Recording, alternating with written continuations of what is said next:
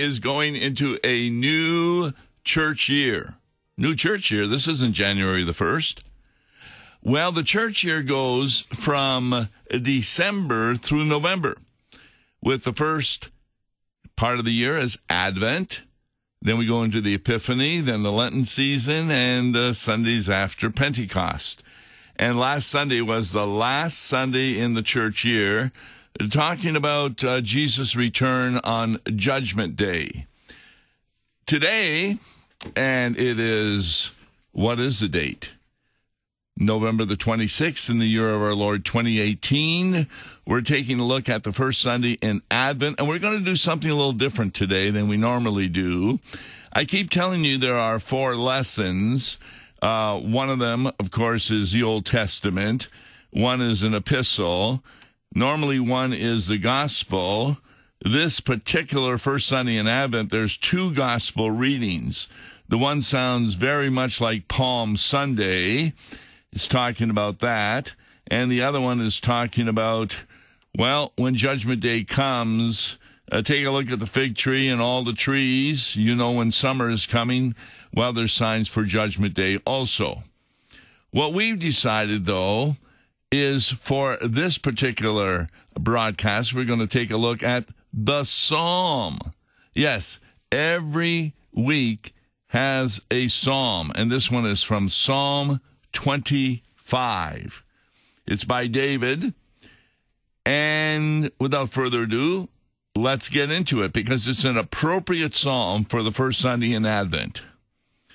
To you, O Lord, I lift up my soul.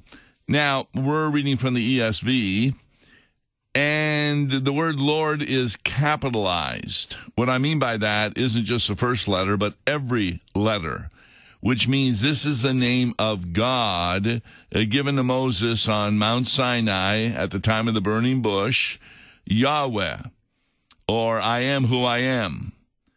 And David is saying, To you, O Lord, I lift up my soul. Now, what does that mean? It means that he is going to praise God.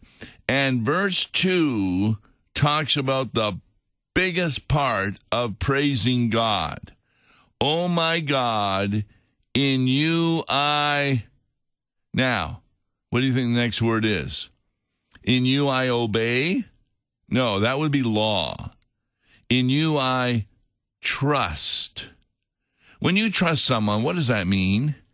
It doesn't mean that you trust that they're a human being or that they're alive. Uh, what it is, is you trust their word.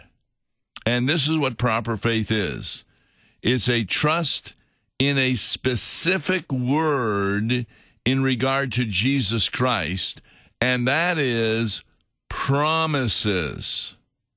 This is very important to understand that one could say that I trust you were born but that's not much trust. You got plenty of evidence for that because you're seeing the person.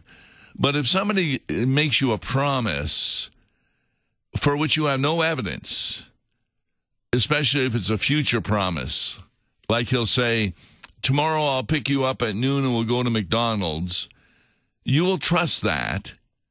But it's because you're trusting the person who says it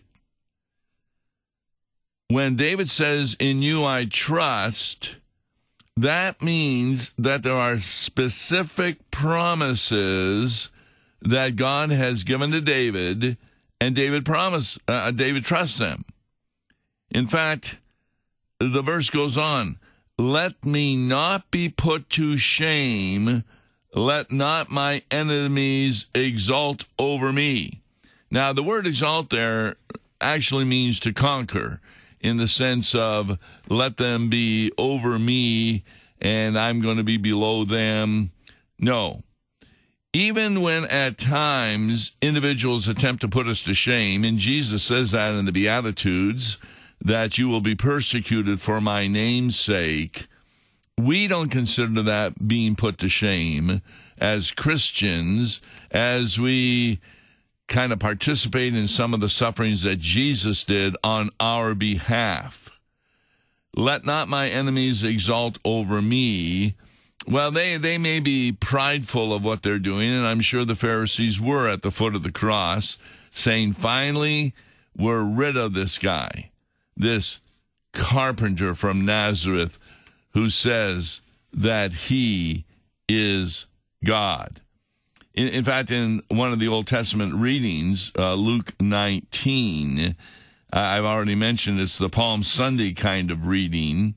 And as Jesus is coming in Jerusalem on a donkey, the whole multitude of the disciples begin to rejoice and praise God for a loud voice for all the mighty works they had seen. And of course, those works were done by Jesus.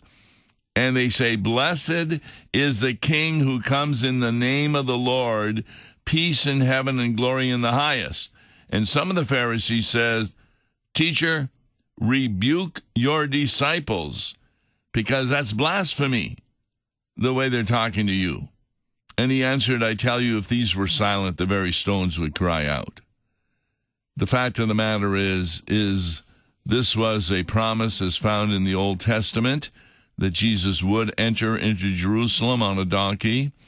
And the fact of the matter is, we are not be put to shame when we stand up for Jesus.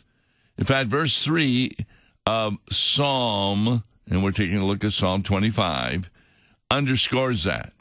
Indeed, none who wait for you shall be put to shame. They shall be ashamed who are wantonly treacherous. Now, a lot of kids may not understand the word wantonly, but uh, these are people who, by their free choice, are treacherous towards God. Remember, Jesus was arrested at night in the Garden of Gethsemane when the crowds weren't around. They did a almost a secret trial, and then they got Pilate to agree to crucify him, and then that's how they went public. We are not ashamed. But those who are treacherous against Jesus Christ, they will be ashamed. In fact, last week it talked about that on the day of judgment, every eye will see Jesus, including those who crucified him, and they will be mourning. That's when they recognize the shame that they have done, but by then it's too late. Verse 4 Make me to know your ways, O Lord. Teach me your paths. That could be a verse used at the top of every sermon. My understanding of a sermon is to help the people begin to think like God rather than to think like their old Adam. So, for example, I start off many of my sermons, if not all of them, with a question that even a lot of Lutherans aren't sure what the answer is. And the reason is they're not thinking like God. They're thinking instead according to their old Adam. Like, for example, yesterday I began the sermon by saying, All right, Jesus is God. Is there, uh, is it true that there are things that Jesus does not know as God? And of course, nobody thought there was until I read the text where it says, on the last day, even Jesus doesn't know when that is going to occur. Now, wait a minute. If Jesus is God, he's supposed to be omniscient. What does it mean he doesn't know when the last day is going to occur? And so, what the sermon went into is one of the distinctions we make about Jesus, like he's divine and he's human, uh, like he's prophet, priest, and king, like he does uh, works that are active obedience and passive obedience. But the one I brought up yesterday is his different states. States, what's that mean? His state of humiliation in contrast to his state of exaltation. In a state of humiliation, yes, Jesus was still God. He certainly possessed the attributes of knowing all things, being everywhere, and being all powerful, but he did not make use of them in his state of humiliation. For example, God never gets tired. Jesus slept. God never gets hungry. Jesus ate. So there were surprises for Jesus uh, in his state of humiliation. This is when he became incarnate and became a human being. He did not lose his divine attributes. He simply did not make use of them all the time. Now, sometimes he did. Remember, they were on the lake and there was a big storm. disciples thought they were going to drown. Jesus stood up, Peace be still. That, that's God stopping the storm. I, I would use that as one example where he did use his uh, divine powers, although most of the times he calls upon the Father, who therefore does many of the miracles. But be that as it may, getting back to make me to know your ways, O Lord, teach me your paths. The best example I can tell you where somebody had to learn the ways of the Lord is the book of Job. Here's a man who considered himself to be righteous, and then he goes through all these sufferings. Why is God doing that? And by the time you get to the end of the book of Job, you find out God was doing that to bring to Job a better understanding of God than he had. In fact, he himself even says that. I heard you by the hearing of the ear. In other words, I heard rumors about you, but now I see you eye to eye, face to face. Therefore, and what happens when you realize the true God? I repent in dust and ashes. Because you understand the paths of the Lord one path to the Lord, and that's the broad path Jesus talks about, is for those who think that they can get right with the Lord by their works. Every religion in the world teaches that, that has a personal God. Your works will make a difference. Christianity doesn't teach that.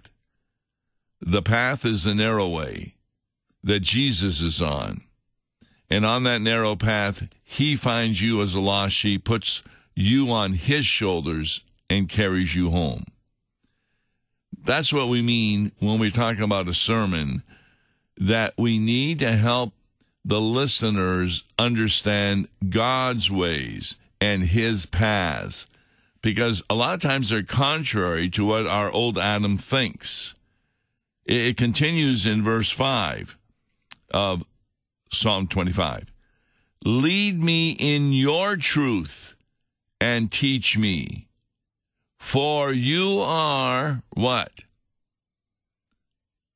One can say, well, you are the God who tells me what to do in order to be saved? No.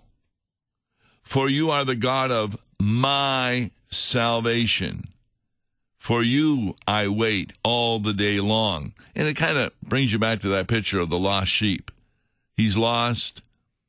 He doesn't know where his shepherd is or the rest of the sheep, and he waits all day long, and then the shepherd comes and finds him. But the important part here lead me in your truth and teach me that you are the God of my salvation. In other words, you are not the individual who is saving yourself. God is the one who saves you. Verse 6. Remember your mercy, O Lord, and your steadfast love, for they have been from of old. Now, we've talked quite a bit about this, a lot of times with Mark Smith, about the difference between justice, mercy, and grace.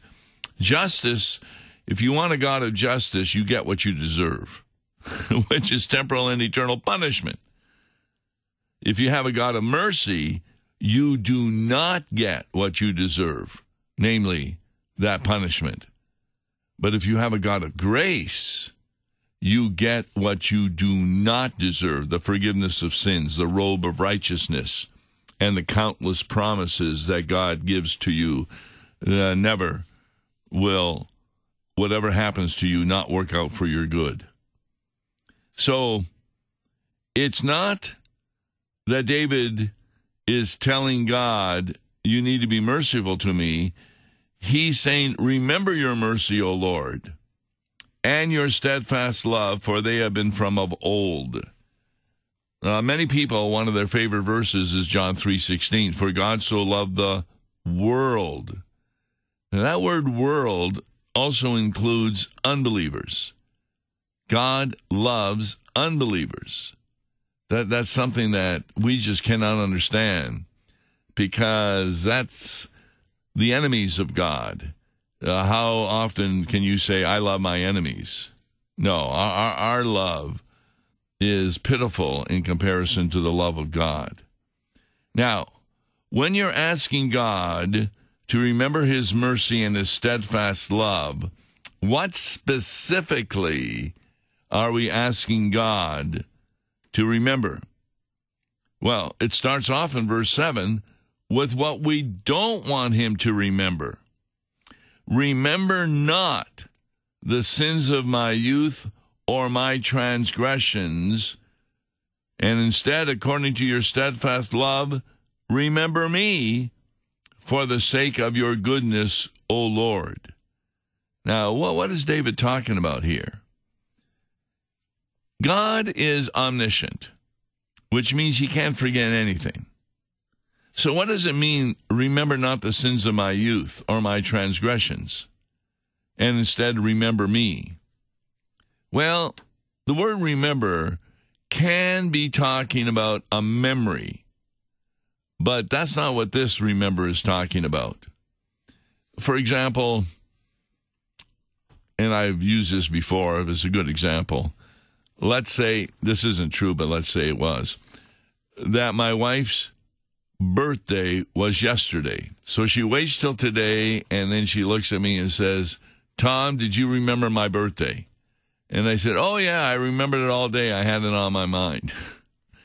That's not what she would be talking about.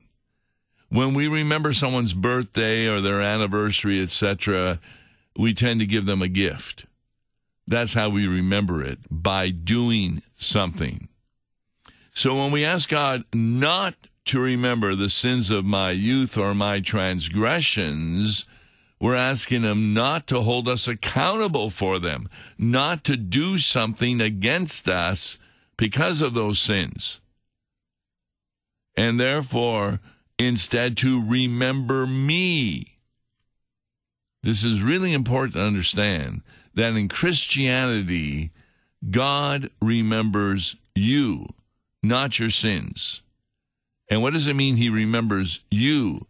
It means that you're getting gifts and blessings from God each and every day, whether you're recognizing them or not.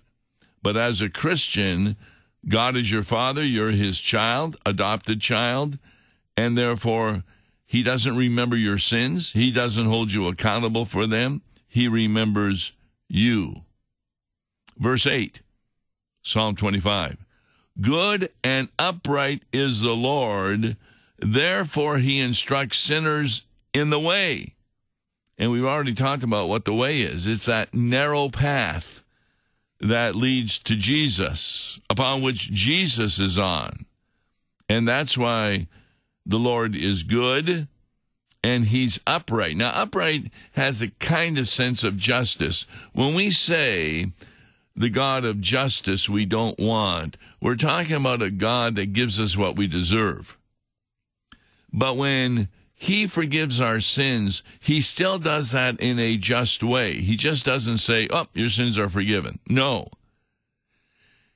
His promise was that when we sin, death will be the result. So he justly makes sure that there is a death and that we participate in that death.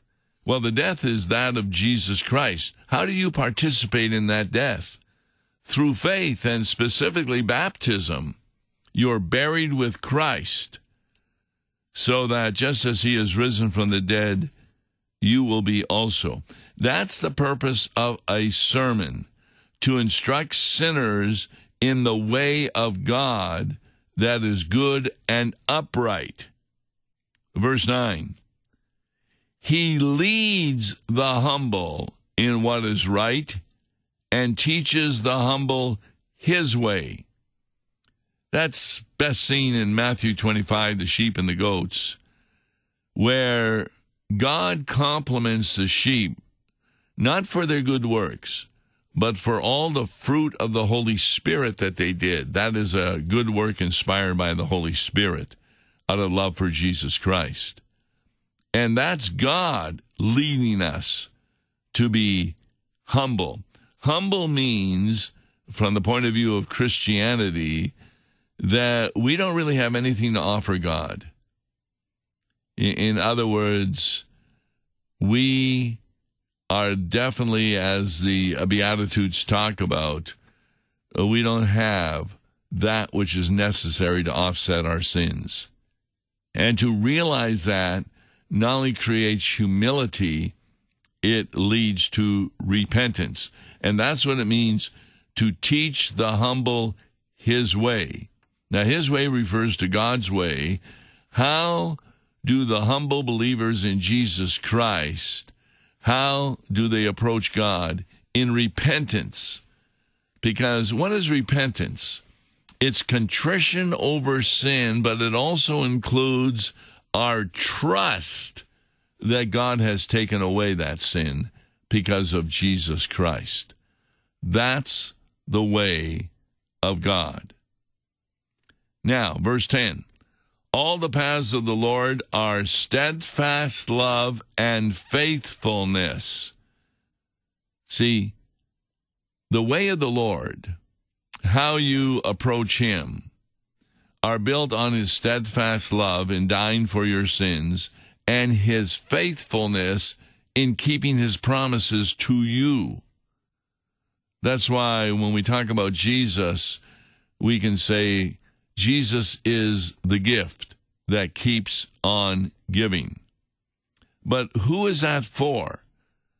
Uh, verse 10 is the ending of the psalm reading for the first Sunday in Advent, and it reads, For those who keep his covenant and his testimonies. Now, what does that mean? That sounds like we fall back under the law.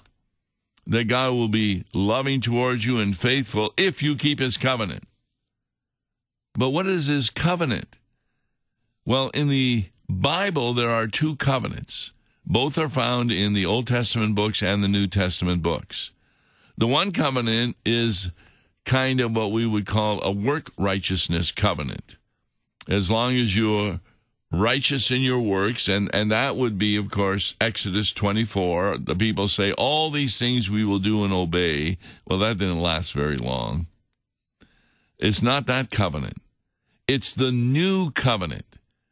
And that new covenant actually begins in Genesis 3 with the promise to the serpent, the devil, that yes, you will bruise the foot of the Messiah, but he will crush your head. And then promise after promise comes about to Abraham, to Moses, to David, to Solomon, to Isaiah, to Jeremiah, all referring to the fact that the new covenant is based only on the promises of God.